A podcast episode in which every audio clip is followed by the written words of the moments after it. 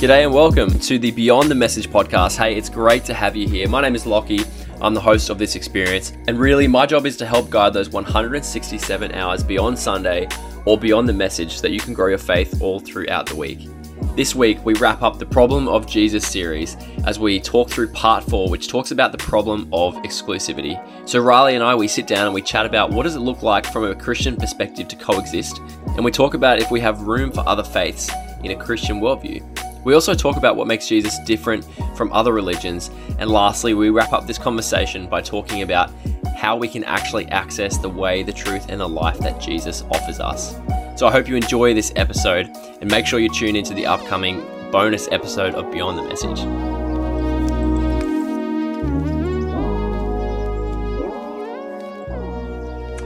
Well, Riley, we are nearing the date of our recording of the bonus episode. I'm so excited for the bonus episode of the Beyond the Message podcast. I've got a question right here, actually, that I'd just like to start with from the bonus kind of section of the podcast. Oh, wow. This is a bonus. Is this like a sneak peek of the bonus episode? It is. Bonus. Okay, yeah, right. Awesome. It says this, Riley, have you officially transitioned to a new hairdresser? Or are you still? I know we said we'd answer all questions on the Beyond the Message podcast. I'm going to treat this like an interview and say no comment. No comment. There you go. I feel like that's rehashing a conversation from a long time ago. It would be. I haven't talked to my original hairdresser my mum's hairdresser that I've had since I've been like 15. Like I haven't talked to Kylie yet about my sneaky haircuts with a new barber. So there you go. You're a great tabloid there, Locke. I've confessed. I've just said no comment, and then I've gone on to answer the question. So yes, I may or may not possibly be seeing a new barber, but I feel like it's working well for me. We're also heading into winter now, and this short haircut really makes my ears. I have very small ears. My ears are 4.5 centimeters. I don't have any references to your ears. Yeah. But my ears are so cold right now with all this rain and just windy nights. I'm getting a cold head from this haircut. But yeah, no, I hope that gives a little sneak peek into the bonus episode of BTM that's coming up soon. Look, honestly, I created that the question myself. That did not come from the bonus podcast section, and I feel terrible about it. But the bonus, like I had a quick look today because we're filming the episode, I think, in 3 days from today, and the questions are insane. Like there is no questions about Riley's hair. They are incredibly depthful. Yeah. That's not a word.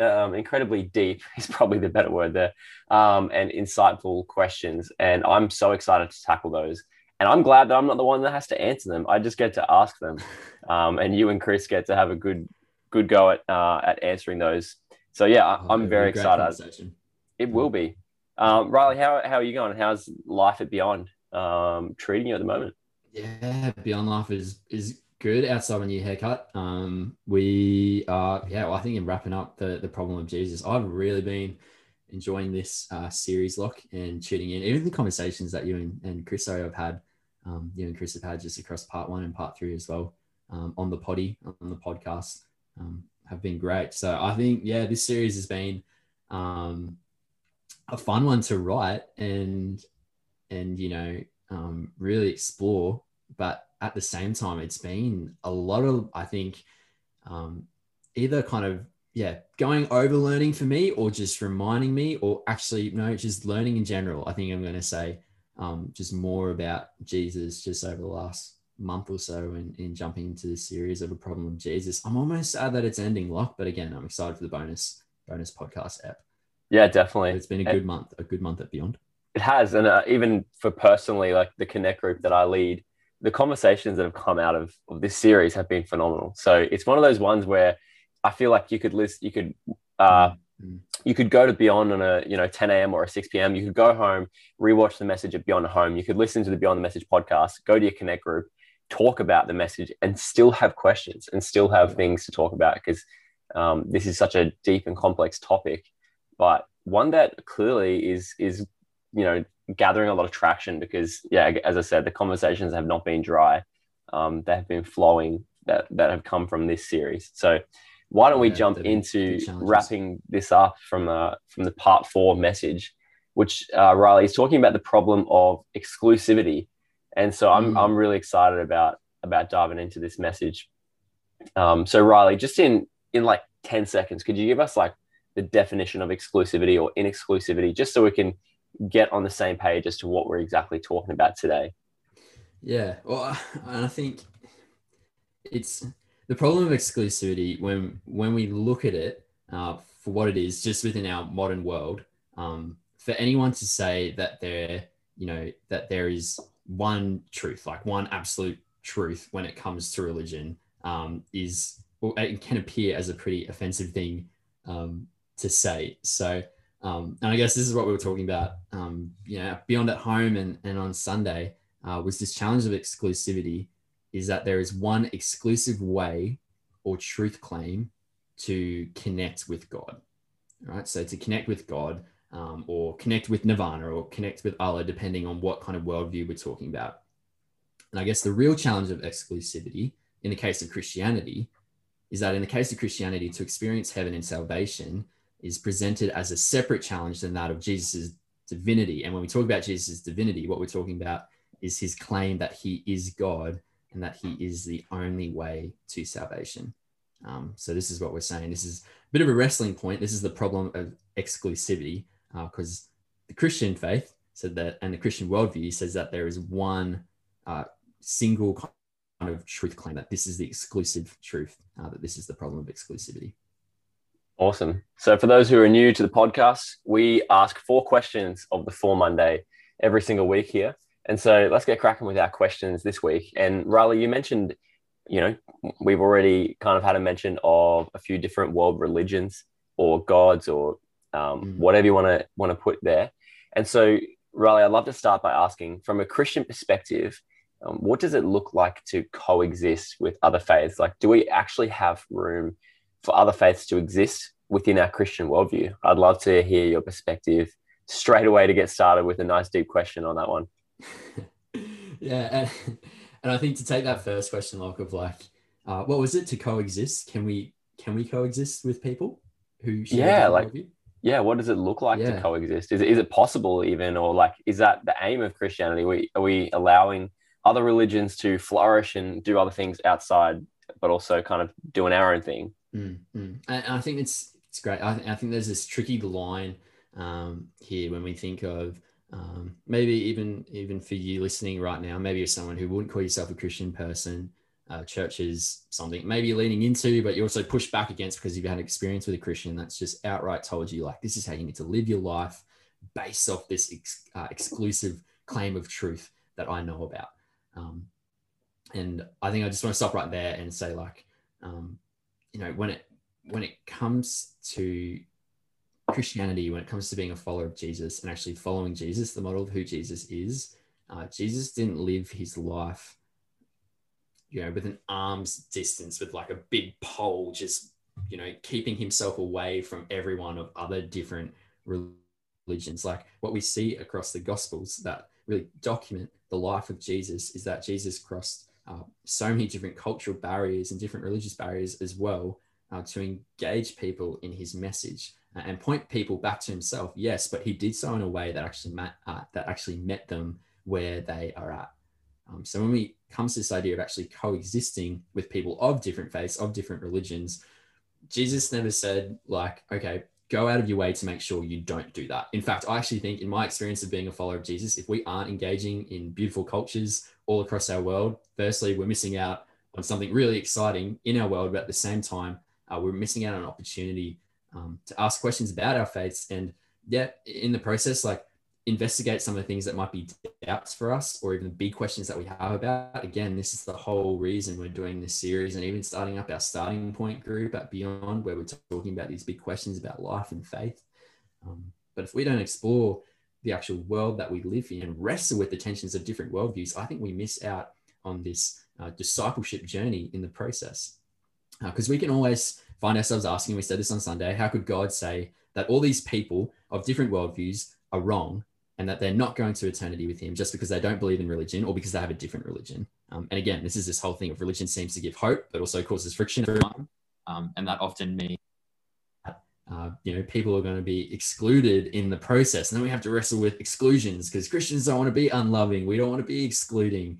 We want to be good and like everyone else, but at the same time, we want to be followers of Jesus. We don't want to be an unloving person. And Jesus wasn't unloving. It's far from that. So this is kind of the discomfort of this idea of exclusivity, and why even for us as followers of Jesus, we reject the idea of exclusivity. And it's easier to say like, okay, well, your truth is your truth and my truth is mine. And this is what we talked about on Sunday. Again, like that's actually an inclusivist lens or inclusivism, where we gave that example of Will Ferrell and his movie. Great movie. Great movie. Where it's a funny movie. He's a silly man, Will Ferrell. He does some funny movies. I still think Megamind is up there as one of the best Will Ferrell movies. Friends of the show, if you think Megamind is a great movie, please let us know. If you got another Will Ferrell movie that you think would be better, I dare you to try and tell me what that is by jumping into the comments or jumping on Insta. But when it comes to inclusivism, it's this thing like in the movie where Ricky Bobby jumps out of his car after having a car crash and he thinks he's on fire, but he's not. And he's running around in his undies going like, save me, like, help me, Jewish God, help me, Allah, help me, Jesus, help me, Tom Cruise, help me, Oprah Winfrey. Like he just starts shouting out all these things and he just starts hedging his bets on like any God that is out there. Christianity is exclusive in how it points to the truth. And Jesus didn't say, don't not coexist with people. What we as followers of Jesus can and should do is defend a person's right to believe what they believe and work with them towards similar goals in the world. And for that reason, followers of Jesus should be the standouts of stewarding and advocating for social justice, because that's who Jesus was and is. We should be advocates for human rights. And that's what followers of Jesus should be, because again, that's who Jesus was and is. He loves all people. Everybody matters to God, whether God matters to them or not. So in answering your question, that next question, do we have room for other faiths who exist in our Christian worldview? Well, we got one exclusive claim of truth. Jesus said, I'm the way, the truth, and the life. Like no one comes to the Father except through me. So that's a very narrow lens for us there. But does that mean that we can't live alongside of people of other different religions and other faiths? Like not the case. Like we've been invited to actually do life alongside of people. And yeah, in the process, point people back to this awesome message that we call the good news and the gospel of what Jesus has done and what we've experienced of the work of Jesus within our own life, who he is and what he's done in his life and death and resurrection. Yeah, I think that's brilliant. Of course, we have to coexist. Like that's just, we can't not do that. That's it feels so contradictory to the call and to the person of who God is and who Jesus 100%. Was. That's a really simple way of putting it, yeah. Yeah, and yeah, like that just, we have to be loving of all people, of all backgrounds, whether that's religion or, sexual orientation, all that kind of stuff. Like, yeah, we have to be loving. We have to coexist, and that's cool. But I want to continue to draw this further, Riley, and say that, well, what makes, like we can coexist, we agreed on that, but what makes Jesus better or more true or, more appealing to follow, all that kind of stuff. Like what makes Jesus, I don't even know the word to kind of put there, but what is Jesus that these other religions are not? And so then why do we, even though we can coexist, but why do we then go, no, but we actually truly believe in what we want, what we are hearing God say? Like, yeah. And I think, again, like, I think this is, we talked about this question in part 2, that for those of us who are followers of Jesus, and I don't know, even in this question of how you're asking and how you framed it, like it is almost like the underlying question that we have to ask ourselves in order to answer this when we are sitting alongside, similar to Tim Keller, right? When he was sitting with a Jewish rabbi and a Muslim imam in this lecture hall filled with people, and talking about 3 different faiths, like, oh, you would feel like it would have been so heated. And yet they all agreed that they all have this exclusive claim of the truth. So when it comes to a Christian worldview, and Tim Keller does it really good. If you've ever read any of his work, he actually brings himself into it a lot too and reflects on his own experience of actually embracing a life for Jesus. And I think when I think about, you know, in my life, the times where I've, you know, just had an overwhelming day, the times where something pops up and you're like, okay, I don't feel in control of that anymore. That is either in the too hard basket and I'm just going to leave it out there and not deal with it, or like, I actually need to deal with that. Like, you know, those things in your life that just sends you into a frenzy or makes your brain just feel frantic. Or at the same time, some of us experience just like drama in our friendships or family life, in our relationships. I think there's these times when we get caught in the middle of like everyday overwhelm. But then also these times where we get caught in trying to figure out the future and like what things are going to look like there. And I think this incredible thing about the message of Jesus is that Jesus is saying, like, you can trust me as the solution to your mess. Like, you can trust me to the solution of the mess in your life. And for me, like, if I'm weighing up other worldviews, the more I've come to understand about Jesus and ask this question of who is Jesus, the more I've come to see that the Christian faith is a stable standing ground for myself. And I say that, right, as someone who's actually grown up in a church, had a family church when I was younger, and then someone who's now, like, you know, working in the church. Like, that's a really easy thing for me to say, but I definitely say, even in the moments where my childhood faith that, you know, these things I knew about a God who loves me and, you know, believe in the Bible because the Bible, believe in God because the Bible tells you so. Like, you know, those kind of statements, those truths, when I came into high school, started to like shift around a little bit, because all of a sudden there was like new things to wrestle with and like new problems and circumstances that would pop up in my life, like pivotal circumstances. And I'm like, okay, well, how does the things that I've learned when I was in primary school add up to what I'm dealing with now in high school? So you start to experience like these questions, these problems of Jesus, start having like these doubts. But I think in working through those questions, by having community around me, by investigating alongside of community, which again, I think is such a valuable thing about the Christian faith, is that Jesus doesn't just call us to have a relationship with him, but also calls us to have relationships with people in community, that we were designed for community, which I think is so powerful. It was then that I began to investigate more and more about who God is. He was shown to me through people, but it was also shown to me through my own research in the history of Jesus, the historical Jesus that we learned about just in part one.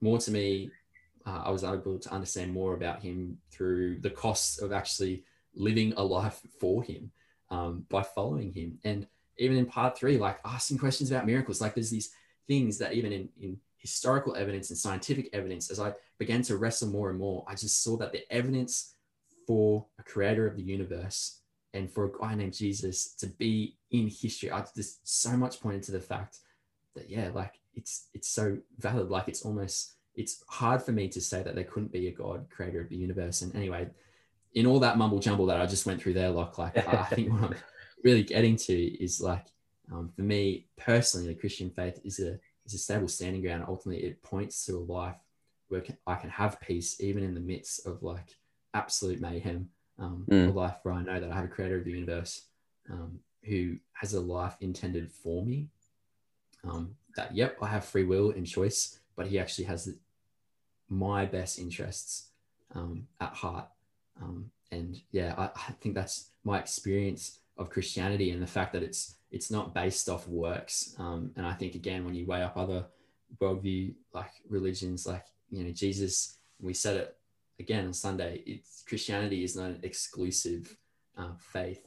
Jesus is universally inclusive in who he is, and because of what he did, in his life and in his death.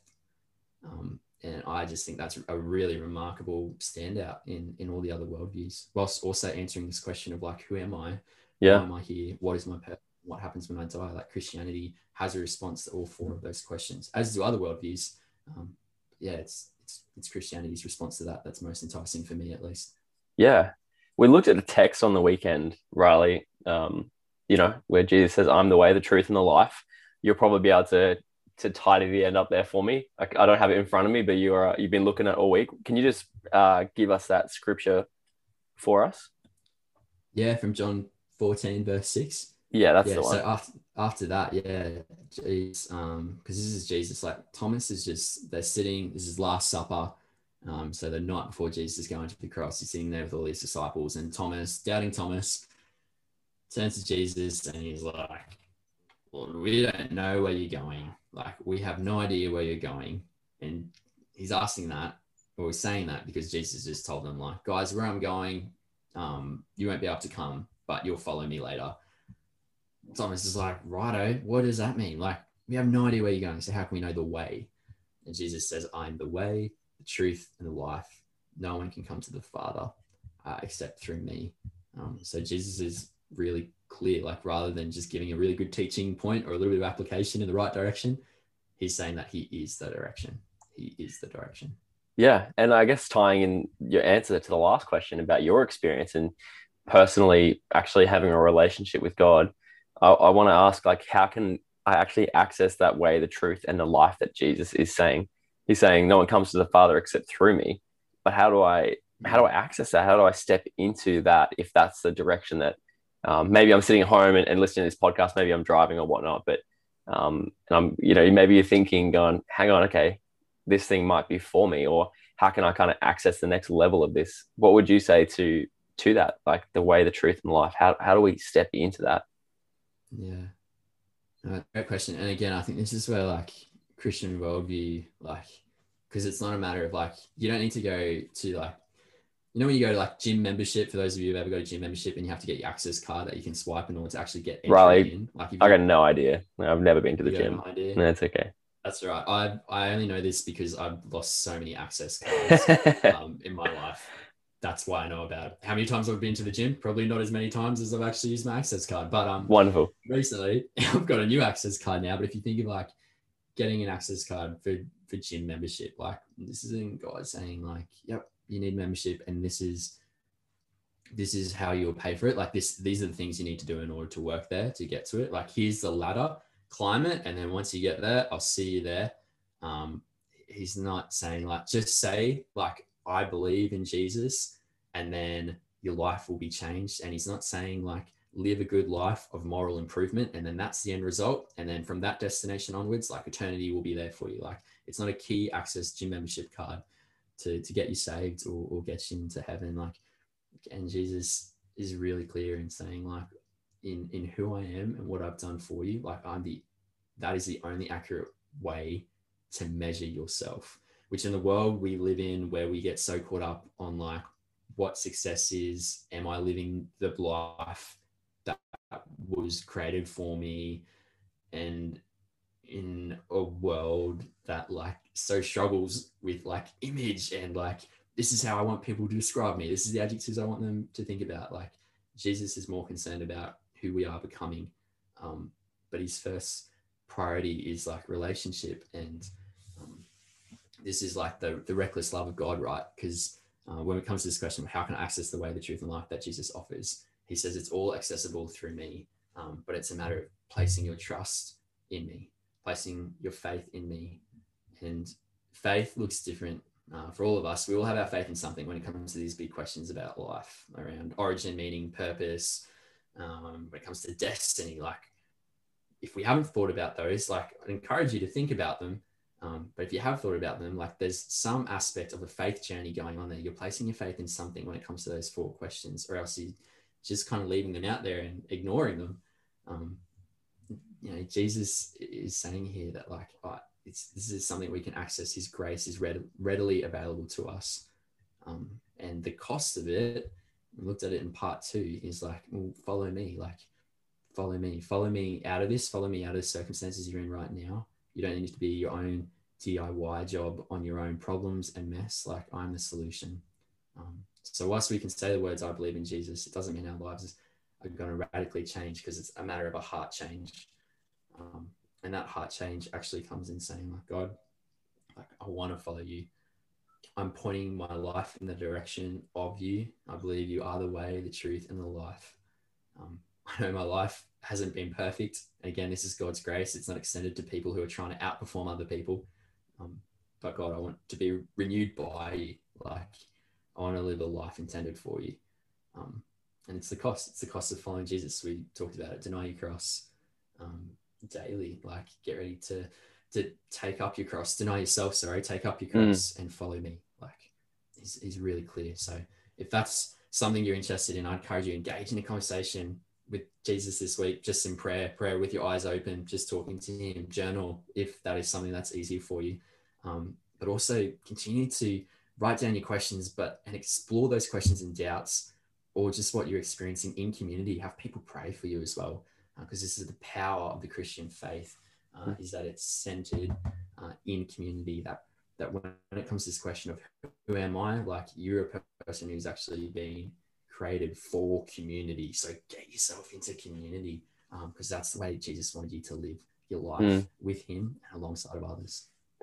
That's brilliant. Riley, I think that's a great place to wrap up. I know we had a few more questions, but I think it's just an awesome line to kind of finish on there. Unless you had anything else to just to tie that off with, I think that's a great spot to wrap up this series. I mean, minus the bonus episode, but really part 4 of this series to wrap it up.